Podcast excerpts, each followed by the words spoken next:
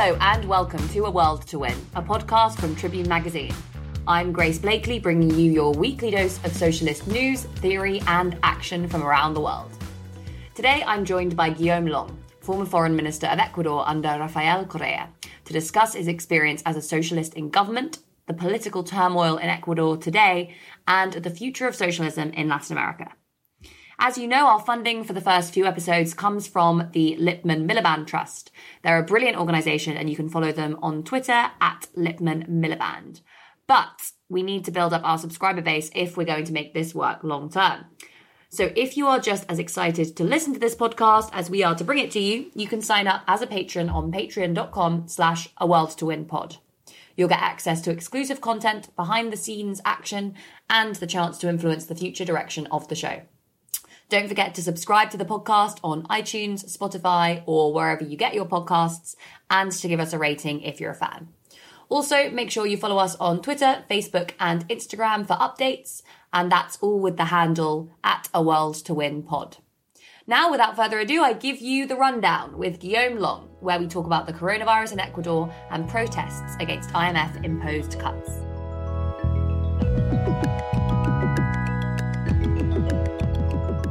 So, in this section, we're going to discuss a few stories that have caught our eye this week and which we want to discuss in a little more depth. So, first, we have this story from the BBC. Ecuador's port city of Guayaquil is one of the worst hit places in the whole of Latin America in the coronavirus pandemic. So, Guillaume, can you explain why that is and indeed why Ecuador has been hit so hard by the pandemic as well? So I think it's a number of factors that combined together created this lethal cocktail in Ecuador and particularly in Guayaquil. So, you know, we know that some migrants came back from some Ecuadorian who had migrated to Spain, came back to visit Ecuador, and we've kind of we now know where they were and how you know infection started. And then they were the government was very slow in, in reacting. They first banned and then authorized these football games with 17,000 people attending. And that seems to be like one of the, the moments where the, the virus really spread out. But of course there are more long-term reasons why the Ecuadorian state was unable to deal with the uh, coronavirus crisis uh, let's not forget that the Moreno administration has undergone huge cuts to the health sector in the last three years. You know, it's halved public investment in the health sector and it's laid off over 10% of health workers in the public sector.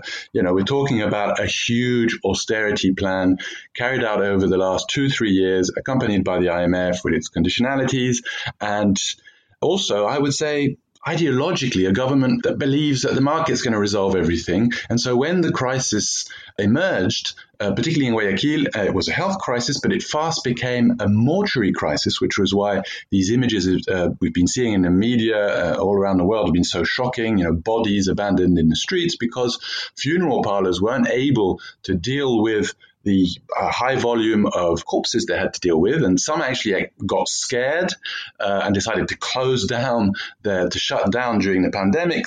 And the state, with this, you know, the government with this kind of laissez-faire, pro-market ideology of not getting involved and not intervening, literally did not intervene in the funeral parlors when it was, you know, a national security issue, and let it all fester. And uh, eventually, um, you know, it got out of hand. The health system collapsed. The mortuary crisis uh, grew, and then only uh, much later, I'm talking weeks later, was there a special task force named by the president to deal with the bodies piling up on the streets of Guayaquil and to have this uh, this uh, burial ground that they managed to get together the last minute and having to bury hundreds and hundreds of bodies. And of course, as in other contexts, lack of testing, lack of transparent information. The government actually called this fake news when people, when journalists, in fact, including international journalists, were denouncing this as a huge crisis. It was saying this is fake news, uh, sort of being spread by Rafael Correa and his supporters. You know, kind of a mixture of denial, uh, slow reaction, incompetence, and this very deeply ingrained neoliberal ideology of not intervening. Obviously, when you have a pandemic and you don't intervene, then the results are pretty much disastrous. And in conclusion, uh, we still don't exactly have a certain death toll. We don't have exact figures of how many people have died. A good proxy is, you know, comparing the death toll average for previous years for the period of the pandemic. And if we do that exercise, then we're, you know, 25, even 30,000 deaths in excess of what you would normally have over these months in Ecuador. For a country with 17 million inhabitants, the per capita death toll is huge.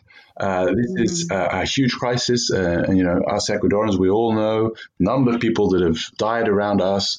Uh, it's been a national tragedy, and unfortunately, it's not over. The problem in Guayaquil seems to be less important now, but now it's moved on to Quito, the capital, which seems to be hit by the pandemic uh, in the last few um, days and weeks. It is fascinating, Guillaume, because. Um, a lot of the stuff that you've just been saying there about Ecuador could be applied to somewhere like the United Kingdom or the United States, where again, you've seen that attitude of leave it be, you know, long term cuts to healthcare provision, to public health, and then the uh, kind of default reaction to any event amongst these governments, which is kind of just don't do anything and leave it up to the markets. But in Ecuador, this is the next story that we have we've seen people kind of, I suppose, push back against this a little bit and some public pressure mounting on the government as a result of its response to this. So, can you tell us a bit more about what these protests are motivated by? Is it people responding to the imposition of lockdown? Is it people responding to the government's failure to provide kind of, you know, um, support for people who are losing their jobs? Uh, what is the kind of political basis of of, uh, of these protests?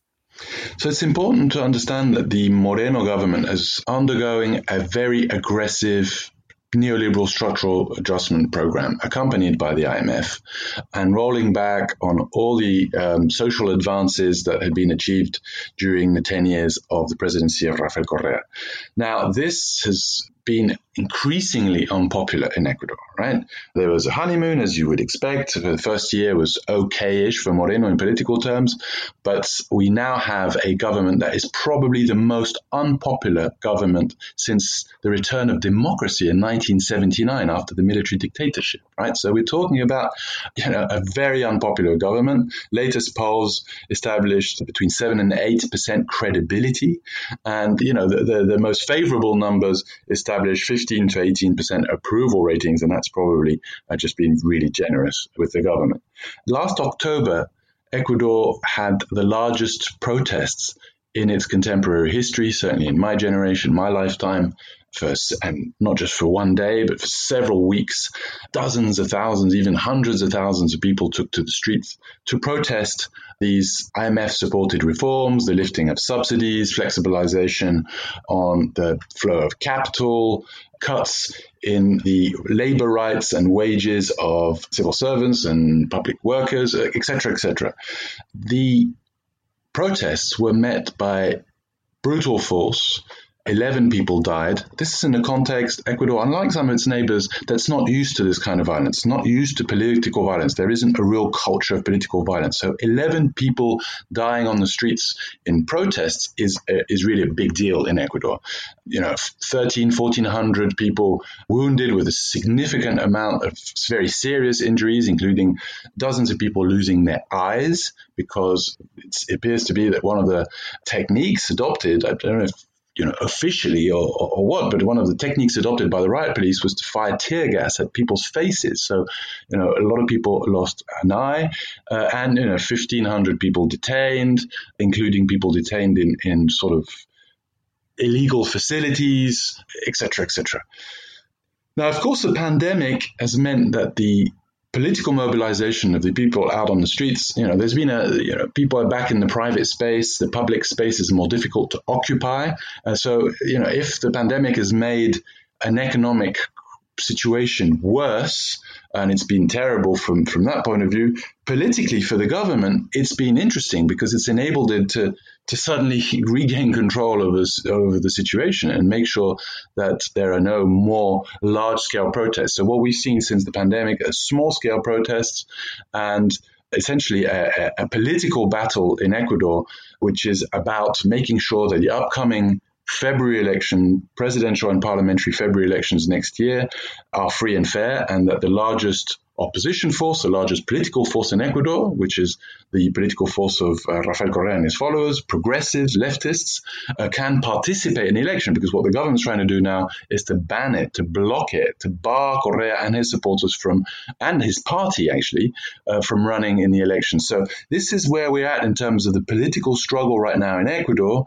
But yeah, I mean, there's not much going on in the streets because obviously the pandemic doesn't allow for that. And people are really traumatized in Ecuador because of what happened, because of the scale of the pandemic and the death toll. And so you have very little um, you know, public expression of anger. It's all online on the social media, a lot of activity to seek international support and uh, solidarity in the face of the authoritarian slide of the Moreno administration, essentially trying to ban the opposition from running in the upcoming elections. And they, you know, have unleashed this huge wave of what we call today in Latin America lawfare, so legal warfare, if you like, to try and stop Correa and his supporters from being able to participate in, in free and fair elections. And this is, you know, a regional phenomenon. We saw it with Lula when he was about to win the elections in Brazil. They, you know, he, he was locked up, so he couldn't participate, literally.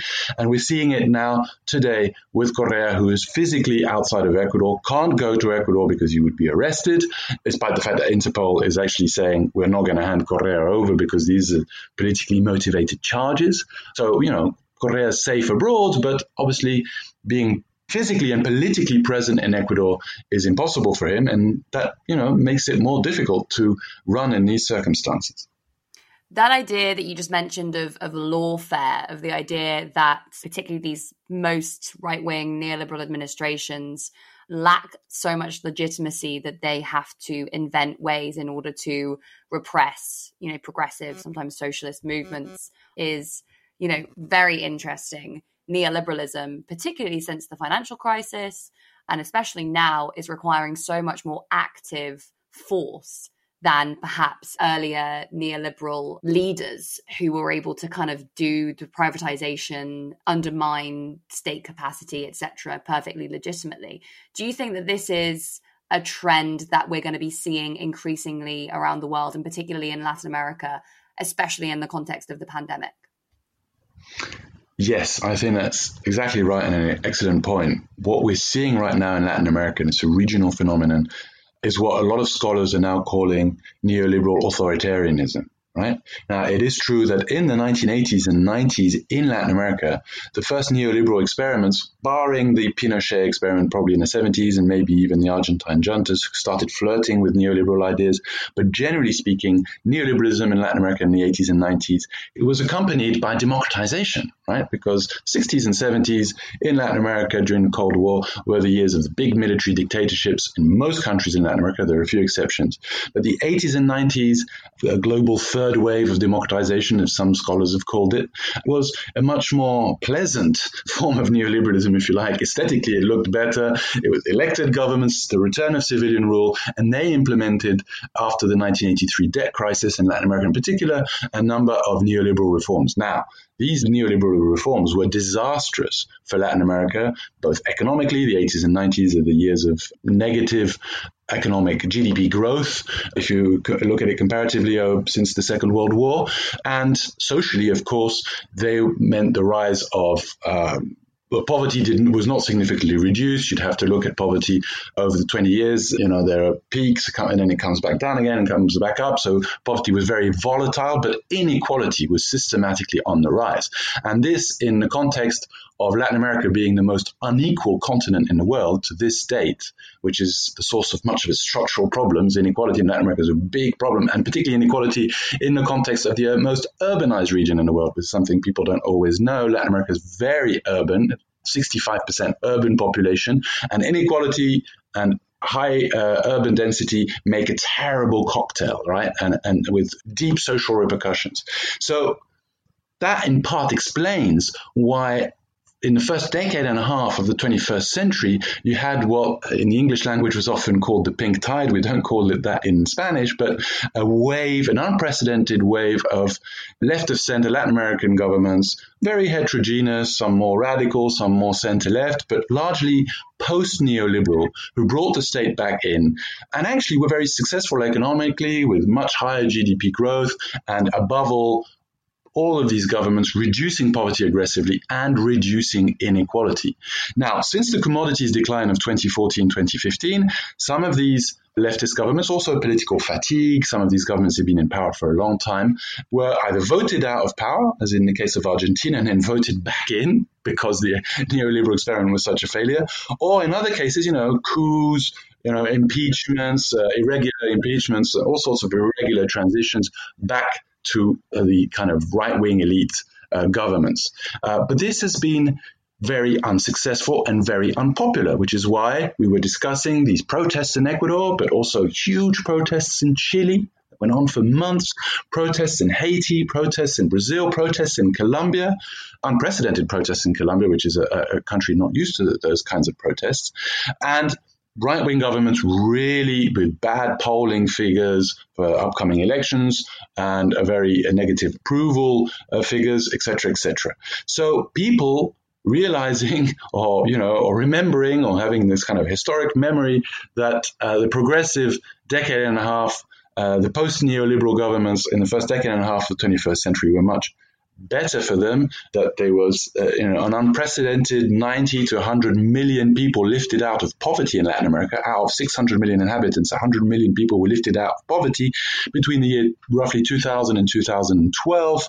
And that in the last four or five years, uh, we've seen 20 million people going back into poverty in Latin America. Now, that obviously has a repercussion.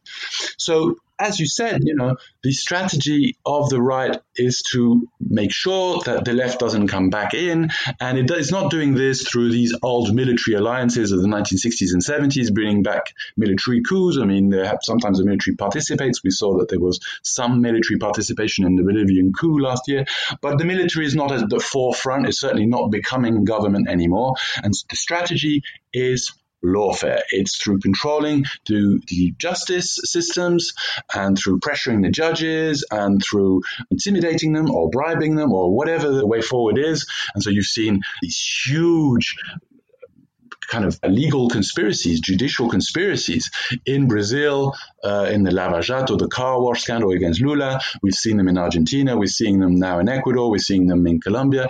You're seeing it in Bolivia, very similar, where they're trying to bar both the candidates and the parties from running. This is the new anti left political persecution. It's through creating these uh, forms of judicial persecutions. Uh, it's a new phenomenon. It, there's a geopolitical scope. It's got it's a regional scale. It has international implications and alliances, and I would argue that it has the strong support of the United States. So it's a real, mm. a real hemispheric project here against the left in Latin America.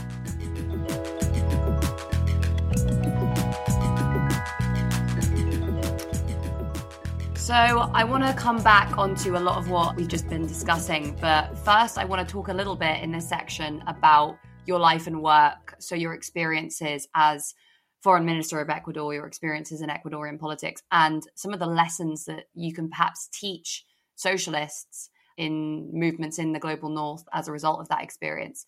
So, can you just start by telling us a little bit about how you came to your political views and the trajectory of your career? Because it was quite unusual. You were born in France, then you studied in England, and then you traveled to uh, to Latin America before becoming, I think, the first non-Ecuadorian foreign minister of Ecuador. Okay, so I am Ecuadorian, otherwise I couldn't have been minister. But you're quite right. Yeah, I'm a naturalized Ecuadorian, so I wasn't born Ecuadorian. I became Ecuadorian. Um, yeah, so it's a, I mean, yeah, it's an unusual story maybe. French mother, uh, British father, so in that sense, no Ecuadorian blood, so to speak. Um, but I went, I went to Latin America before I studied. Actually, as, as was very young, I was 18. I traveled extensively in Central America. I was very politically motivated, very interested in this in in Central American conflicts of the 1980s. Uh, this was the early 90s when I arrived in Latin America, so I wasn't in you know I wasn't in Central America during the height of the wars, but there was still a very important legacy there, and I was very interested in it. And I spent just under a year studying it there, and then eventually all sorts of circumstances I won't go into, but I ended up in Ecuador and ended up staying in Ecuador for the better part of my life. I went back to the UK to study, came back to Ecuador just after uh, Rafael Correa was elected, and I was teaching in university, finishing my PhD. And um, you know, the, in the government of Rafael Correa, you had a lot of how to call them leftist academics, I suppose is the best way. A lot of economists, Rafael Correa being himself an economist with a PhD from, from Illinois. Yeah, I think the different governments of the pink tide, the different uh, left wing governments in Latin America at the time had, were actually quite dissimilar from each other in all sorts of different ways. So, in the case of Lula, former trade unionists. In the case of Evo, also kind of that union, but more rural and cocalero background. In the case of Chavez, it was the military rebel. In the case of all very different. In the case of Correa, he was an academic with strong popular himself, a man from humble background, and it became what his uh, enemies termed a populist government. That was the label the, that, uh, in fact, even the Western press adopted to describe Correa. So it wasn't a technocratic government, but it was a government with a lot of academics in it, development experts or, the, or experts in public policy. A lot of his, you know, his cabinet was full of academics, and so soon I was uh, the advisor to the Minister of Planning in the days back in the days where the Ministry of Planning, which was created by Correa, was really at the forefront of the radical reforms that we wanted to undertake in, in Ecuador and drafting a lot of the of the, the new laws after the new constitution was passed in a referendum. And from there, and it was a great school from me for me from the Ministry of Planning. Uh, you know, that was kind of involved in approving all the public investment and thinking long term, the transition away from commodities and raw materials and oil. And we were kind of responsible of, thinking the Ecuador of the next 20, 30 years and beyond and, and thinking of economic diversification and all sorts of things. It was a really good, a really good institution to start not thinking just in, in academic terms as a historian and political scientist that I was, but uh, in terms of how the state really works, how institutions really work, how public finances or even public law works.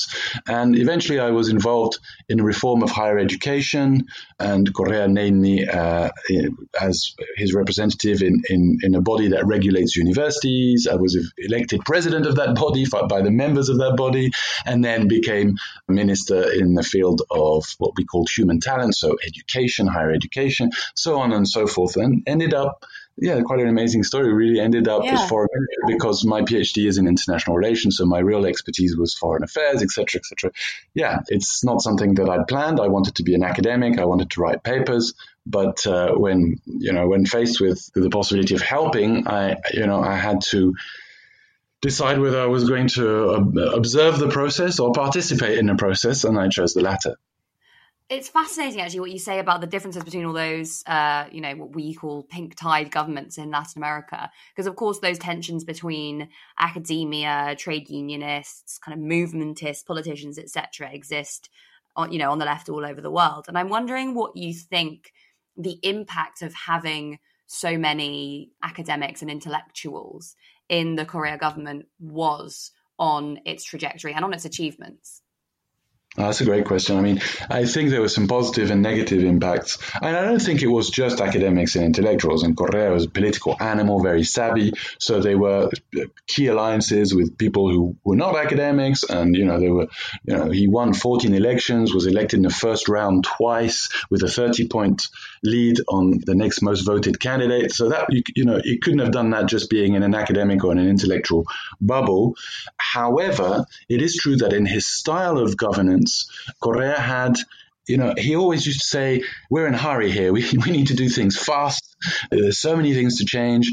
Uh, we need to get the best people who have the most, uh, the best knowledge to, to, to, to, to reform the system and understand. You know, you use a structuralist, so you, it's, it's about the system and the structures and institutions, and and that was great because I think it gave Ecuador an edge on other left wing processes. I think uh, we were probably, in some regards, more efficient. Every dollar was measured, and the impact of every dollar was measured. That's the typical economist thing to do, right? Really mm. thinking of uh, the cost of opportunity and all these things, and, and decision making was a big deal, and you know that, all these things were great. I think you know we really maximized favorable economic circumstances and public policy was precise. We did not behave as a typical oil rentier state, and that was good. And a number of positive things from that. Now, the negative things maybe was that it was too top down. I mean, obviously, uh, there was a broad, a large political party which had two thirds of the seats in, in, in the National Assembly, and there was a lot of was a very vibrant. We had first we had a constituent process, so that was very vibrant with a new constitution and people participating, and there were also dynamics of political participation. So, you know, we did all sorts of things. As a minister, you know, on a weekly basis, I would be in assemblies and listening to people, and we had a methodology because everything had to be, you know, there was methodology. This was not just voluntarism, right? There was a there was a methodology to to to bring into uh, the decision making processes the, the the will expressed in, in these assembly in these popular assemblies, but still it is true that Correa's best cadres, the best people were in the executive branch. You know, there was less importance on a daily basis given to the movement, the political party, if you if you want, and that you know in the long run that also had a cost because if we'd given more importance to the collective dynamic of change and radical transformation and even cultural change through the party and the party being the vanguard of the process, which clearly it was not. In our case, the government was the vanguard of the process to use, you know, antiquated terms, but maybe this illustrates my point.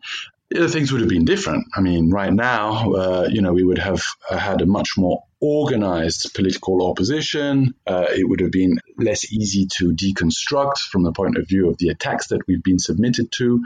Yeah, sure. I mean, if you look at Venezuela, which has, you know, been in the throes of huge economic crisis, economic meltdown, and yet remarkably, the government has survived. Why has it survived? Because of its emphasis, stress on the political organization, on grassroots organization, on organization in, in barrios, so, you know, shanty towns, ur- urban peripheral areas, so on and so forth. We did not have that same logic, or at least not to the same extent, and therefore there was more of a we have to do this now quickly because we're not going to be in power forever and ever. And you know, some of the participatory dynamics take a long time, and we can't wait. And we need, and you know, I, I'm sympathetic with some of that as well because I think we really transformed structures in a way that was comparatively interesting, even if you look at other leftist governments in the region. I think we were one of the governments that really fought hard not to uh, reprimarize the economy in a context of high commodities prices, and that's very difficult to do. Uh, and we really thought in terms of long term policies, investment in education, investment in economic diversification, um, major tax reforms so as not to be uh, so dependent on the boom and bust effects of just high oil prices. You know, all these things were clever, were good, they were thought through, but it was uh, probably too much of a managerial cabinet of experts, and we should have had, uh, yeah, more bottom up dynamics in terms of the decision making process. That's really um, interesting that you responded to that question in that way because I was going to come on later to ask about whether or not um, this is something that I've heard from, for example, from others who were in and around the Correa administration, is that perhaps some of the reversals that we've seen since the end of that administration had to do with the fact that, as you say, insufficient attention was paid to kind of building up the party. You know, you mentioned the idea of a vanguard. Ironically, the, the approach was kind of insufficiently Leninist, you might argue.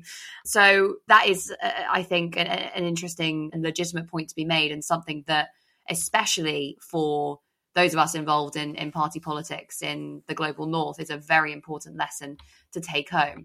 I think yes. More stress on the party and the movement would have meant we would be in a different situation now. But I think that I don't think that's the most important factor in the crumbling of our party. I mean, first, I think choosing Moreno as a successor and all the lawfare around taking the party away from us would have been would have happened even if the party was you know, much stronger.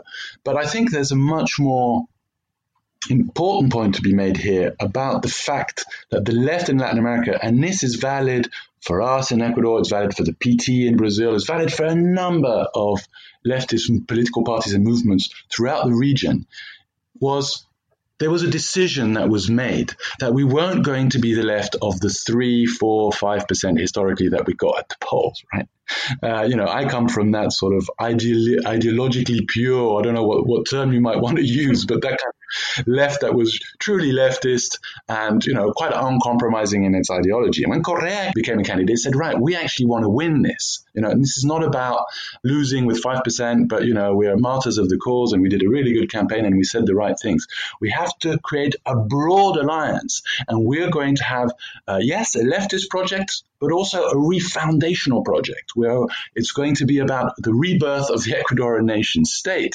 And if we need to have a much broader alliance, including some, you know, some certain sectors of the uh, Ecuadorian bourgeoisie joining in and, you know, being much less sectarian in terms of our ideological politics, and so be it. And that was the key to success of the Latin American left. As long as the leadership was leftist and as long as there was a strong leftist component, discourse, culture, and movement, then, you know, you could still steer the movement away pretty much in a leftist uh, way, even if you had other actors that weren't necessarily left wing actors inside your governing coalition.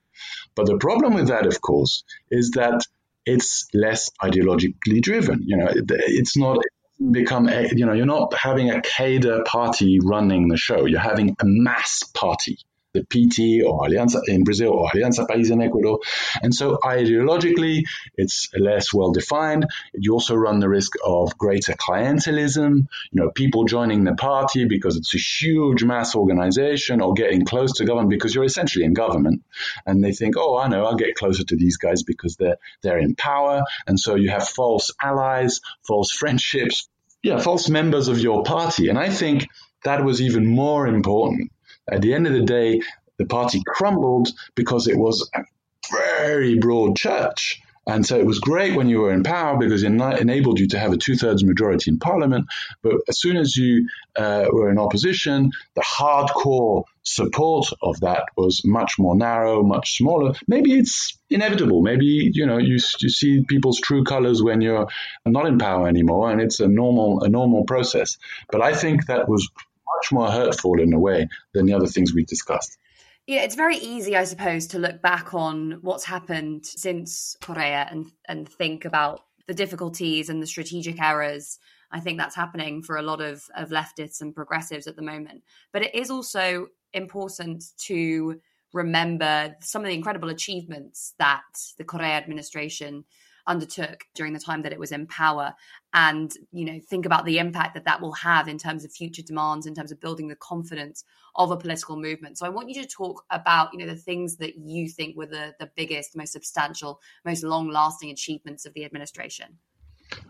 I would say there are two broad categories. And you know as someone who comes from a, a more yeah leftist background you know my my initial stress would always be kind of materialist, a materialist uh, approach, you know, so reduction of poverty, uh, reduction of inequality, you know, seeing Ecuadorian people having basic labor rights and, and social security and going to, you know, seeing the first generation of, of Ecuadorians going to universities from popular backgrounds and the inclusion of also, you know, uh, Afro Ecuadorians, so black Ecuadorians and indigenous people in the nation state project, and which has to do with making the lower classes more empowered, for them to have more rights and for there to be more economic and social equality. That was, I think, is you know, obviously one of the biggest achievements, right? That's what we were striving for all these years. But in power, I discovered, you know, other elements that maybe I would have given less importance to when I was a strict academic. You know, it's really interesting to see things that are much less tangible, like optimism and hope mm, and you know yeah. pride. You know, Ecuadorians before Correa you know, were kind of always looked down upon by their neighbors. They had two larger neighbors, the Colombians and the Peruvians, particularly the Colombians, mm. uh, sort of a stronger nation state, a bigger economy, more well known internationally. You know, when you were an Ecuadorian abroad, Ecuadorian migrants were always, you know, you always look, there, there was a lack of national self esteem. And Correa changed that, and he changed that dramatically really incredible. You know, he put Ecuador on the map. People who'd never heard of Ecuador, or you know, people in Europe or even in Britain, would typically Ecuador, you know, oh, is that in Africa? You know, and it would greatly offend Ecuadorian people. And suddenly Correa put Ecuador on the map. Ecuador became well known not just because uh, Correa was kind of a well-known and brilliant leader, but because it had it was very active, very proactive in the international sphere, in the multilateral sphere. I remember being a chairman of the G77, leading the fight against tax havens. You know, we actually had a referendum barring people from having assets in tax havens, right? Mm-hmm. And public officials from having money in tax havens can't run for public office in Ecuador, can't run in elections, right? These were all very, I mean, I'm just giving you ad hoc examples here, but these were all very novel and refreshing and ideas. And I think that had a massive impact on Ecuadorian uh, self esteem. Uh, and what we've seen right now under Moreno is the exact reverse process, and which is part of the reason why Moreno is so unpopular. So, yeah, in summary, it's not just you know, purchasing power, right? That mm. makes you happy or not. Uh, there are all sorts, or proud or not, or optimistic about your, your, your children's future or not, or, you know, also there are all sorts of other things that were important and uh, part of, of that legacy. It's good that you brought us on to um, the kind of international arena because obviously you mentioned that you studied international relations. You would have been familiar with the theory about relations between the imperial periphery and the imperial core and the dominance of Washington consensus institutions, which has obviously come back with a real vengeance now as the IMF wades in once again into Latin American politics and economics. I just wondered, you know, what was it like as a kind of representative of a, a, global South institution attempting to push back against many of those kind of Washington consensus norms, if that's not a too outdated phrase? And what did you learn about how power works and is exercised at the international level? Yeah, so that's a great question. I mean, when you see it in practice, uh, you understand, you know, how countries uh, intimidated um, from, you know, and prefer to sort of toe what is often called the pragmatic line. I mean, I would call it the short term goals as opposed to long term goals. Pragmatic in the short term, you know. In the long term, it just condemns you to more you know, surrogacy and dependence and black underdevelopment and so on. But, you know, you can see how governments are intimidated in, in, in, just toeing the line and not doing the right things. I mean, there are all sorts of ways in which uh, the global north and the powerful countries and their institutions can can retaliate. You know, when I denounce terminated 16 bilateral investment treaties, right? Because Ecuador made it unconstitutional. You know, to have uh, these investment state dispute settlements mechanisms in international arbitration courts between investors and the Ecuadorian state. You know, the, the age old story that you always lose out. It's always the investor that, that wins. And, you know, if you, if you, if you raise the minimum mm. wage in Ecuador, that. And there was that Chevron case. That's right. So, for example, the Chevron case. But generally speaking, you know, if you introduce environmental regulations or if you raise the minimum wage, you know, that's it. You're in breach of the contract. Therefore, they take you to court, and then you always lose. You know, these kind of really unfair systemic mechanisms of the supremacy of capital over human beings. When what we were saying is we wanted the supremacy of human beings on capital. We weren't even negating the market or its importance. You know, Correa always used to say, you know, the market is a great servant, but it's a terrible master, right? So, you know, we needed to use the market, and markets can be more efficient in some ways, but much less efficient in others, right? And so that's what we were about. And yet, uh, even if our critics on the left you know, because we did have an opposition on the left, just called us modernizers of capitalism, mm-hmm. if you like. Even just being modernizers of capitalism, and I think we were something more than that, but even just that was punished internationally. We always wanted a good relationship with the United States, for example. Uh, we, I, you know, I spoke to John Kerry, and he was a charming man, an intelligent man. We used to, you know, we used to get on. But at the end of the day, it was just very difficult because the culture of empire in the United States and this notion that they have of remnant of the Monroe Doctrine and treating United, uh, the hemisphere as its backyard and it's deep into the security apparatus and the national security doctrine of the United States that you need a docile, not a democratic, not a prosperous, uh, a docile Western Hemisphere in order for American power to be able to be projected unhindered across the Atlantic and the Pacific Oceans. And that notion permeates US institutions so much and in its culture of empire so much that at the end of the day, even if you're reasonable and you explain, you know, I'm not anti-American, there are lots of things that we really think that are really quite impressive that you've achieved. We'd love to have some universities uh, get involved in this research project that we have in the Amazon to uh, move on from oil and kind of maximize the biogenetic potential of, of, our, of our great biodiversity in the Amazon and work on pharmaceuticals here and do biotech there and do all these great things. And you could help us doing that and you know it doesn't have the, to be the Chinese. It could be you, or then then again it could be the Chinese, whatever you know. But we were unable to do that because there was culture of domination, and they wouldn't accept those kinds of, of, of arguments. So. So yeah, I mean, I've maybe it's just too general an answer to your question, but uh, all sorts of ways in which it's very difficult to break the mold, and the the the only way to do it that I'm, I'm absolutely convinced of is to break the divide and rule dynamics of empire. Uh, the mm-hmm. age-old uh, divide and rule dynamics of empire, and could, so which is why we insisted so much on South American integration, on creating our own institutions, on creating UNASUR and such and such things that that, that meant that at least when we would be negotiating with the United States or with China, we would on certain issues, not on all issues, but on certain issues, we could negotiate as a block of countries, including Brazil, Argentina, Ecuador, Colombia, Venezuela, Peru, Chile, etc., etc., and be much less vulnerable which is why it's fascinating to see the right now in power in Latin America. The thing it's most being aggressive against are the international institutions, the regional institutions that we built to go back to the age old uh, race to the bottom bilateralism with the United States, right? I will pay my workers less, I will have less taxes, and so on and so forth, race to the bottom bilateralism.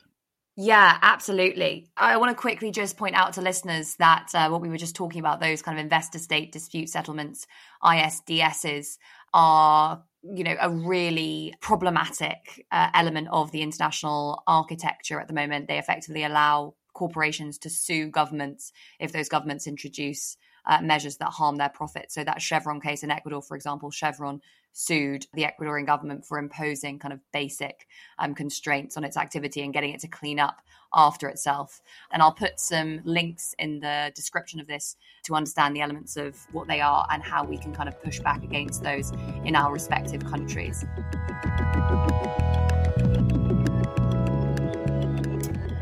So, in light of the now, you know, very well known quote for, for many of us on the left pessimism of the intellect, optimism of the will, I want to move on to the last section of the podcast in which we're going to talk about some uh, movements or campaigns uh, very briefly that you have either, either been involved in or are aware of and would like to bring to listeners' attention so that we all listening to this podcast, we as a socialist movement around the world can figure out how we can support one another, how we can particularly support movements uh, in the global south, in Ecuador, fighting during this incredibly challenging time for so many people, so many workers around the world for for justice. So, can you talk to me a little bit about some some campaigns or some movements that socialists in the global north should be aware of and that they can support? Yeah, so generally speaking, I think making people aware of what's going on in Latin America is really important. We are going through extremely harsh times with extremely authoritarian governments in power. Uh, they try and uh, wear a democratic mask, but so far they've had an impunity that has essentially been uh, afforded to them because of the complicit silence of the international community. Obviously, the Trump administration has been a major uh, obstacle for progressives to be able to denounce what's going on in Latin America, but also, you know, European countries. And European countries, uh, including the members of the EU, but also historically the United Kingdom and others, have essentially gone back to accepting the Monroe Doctrine, right? So, what can we do? I mean, there are a number of international collectives that have been, I mean, the Progressive International has just been very good on Ecuador right now, uh, getting mm. people to sign. John McDonnell signed a really good uh, letter denouncing this anti democratic slide in Ecuador and the fact that the Ecuadorian government was seeking to ban the opposition from running in the upcoming elections. NGOs are sometimes uh, you know, very biased in their outlook. They're focused on certain issues and they crack down on certain governments, but they really don't crack down on others. So, you know, putting pressure on NGOs, despite the fact that my, you know, that I'm Ecuadorian, I work a lot on Bolivia right now because it was amazing. You know, after the October 20th elections last year, you know, the media essentially reported that the elections, which saw Evo Morales being re-elected were fraudulent. Mm. This was the pillar on which the coup was then organized. I mean, the, Evo Morales was essentially toppled because of this alleged uh, fraud, because of these accusations of, of fraud.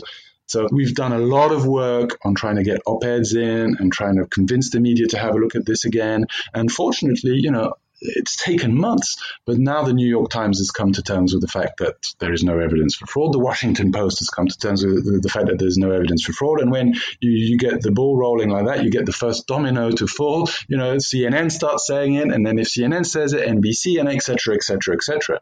Fighting to try and, and conquer terrain in the mainstream is something that I consider to be important for the left, and not to be pushed to the margins. You know, to try and fight back uh, and that's something that we do here in Washington. Washington is a great place to do that in because obviously a lot of battles are being fought here. So I, I mean, maybe this is a disappointing answer. I don't know whether you should enroll with this campaign or that campaign, or you know, there are so many ways of doing politics, so many ways of fighting battles. Some people write, some people protest, some people lobby, some people teach.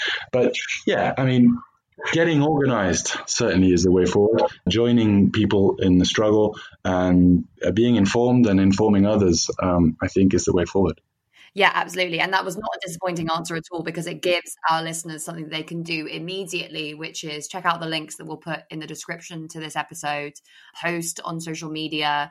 We'll find this uh, this work the Progressive International has done and uh, post as to what you can do there to bring what is going on in Ecuador and indeed what is going on in Bolivia and, and throughout Latin America at the moment to the attention of media in uh, in the global north. So not a disappointing answer at all.